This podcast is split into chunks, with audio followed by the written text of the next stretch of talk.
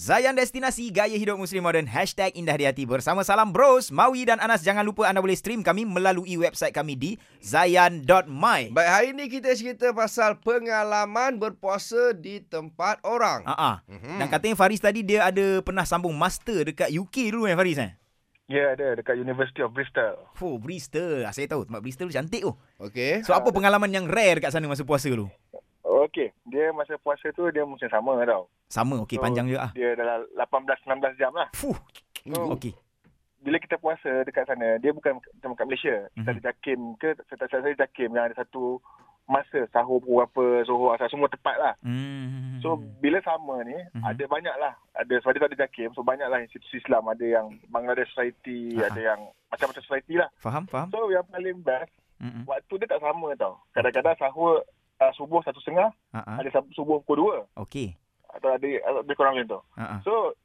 satu rumah tu bila kita satu rumah Hmm. boleh ikut waktu-waktu yang berbeza.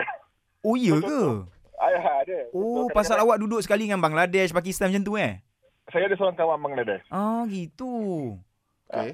So, So- bila kita tengah makan, Ah, ah. tiba-tiba satu setengah dia berhenti. Dia kata, okey, waktu wa- waktu sahur aku dah habis. Kita mesti sama makan lagi.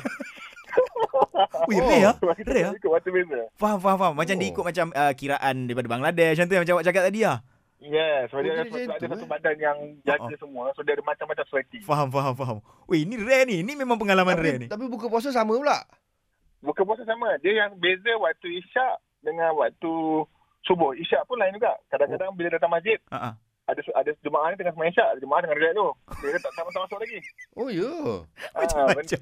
Oh, okey. Ta- ta- Tapi awak tak rasa macam apa macam Was-was. was-was ke? Ah, awak punya sahur tu. ah, dia sebab kita memang sebab kita bila ada berbeza pendapat ni bila tanya ulama Ah, sana, ah, ah. dia kata bila kita follow satu, Ha. follow yang tu sampai habis. Okey. Ah, Kau tak Oh, jangan lah dia nak nak pergi berbeza. was-was kan. Dia kena kodok semua puasa dia. Jangan. Okey, Faris cantik pengalaman awak memang rare Faris. Alright. right. Thank you Faris. Okay, Assalamualaikum. Selamat Okay. puasa. Alhamdulillah. Ini Eh, betul-betul rare Abawi. Memang saya lah. pun first time sebab dulu saya dekat sana, uh, rumah saya semua saya memang memang buka puasa kat masjid je, kat Swansea tu. So ini first time lah saya dengar macam ni. Hmm.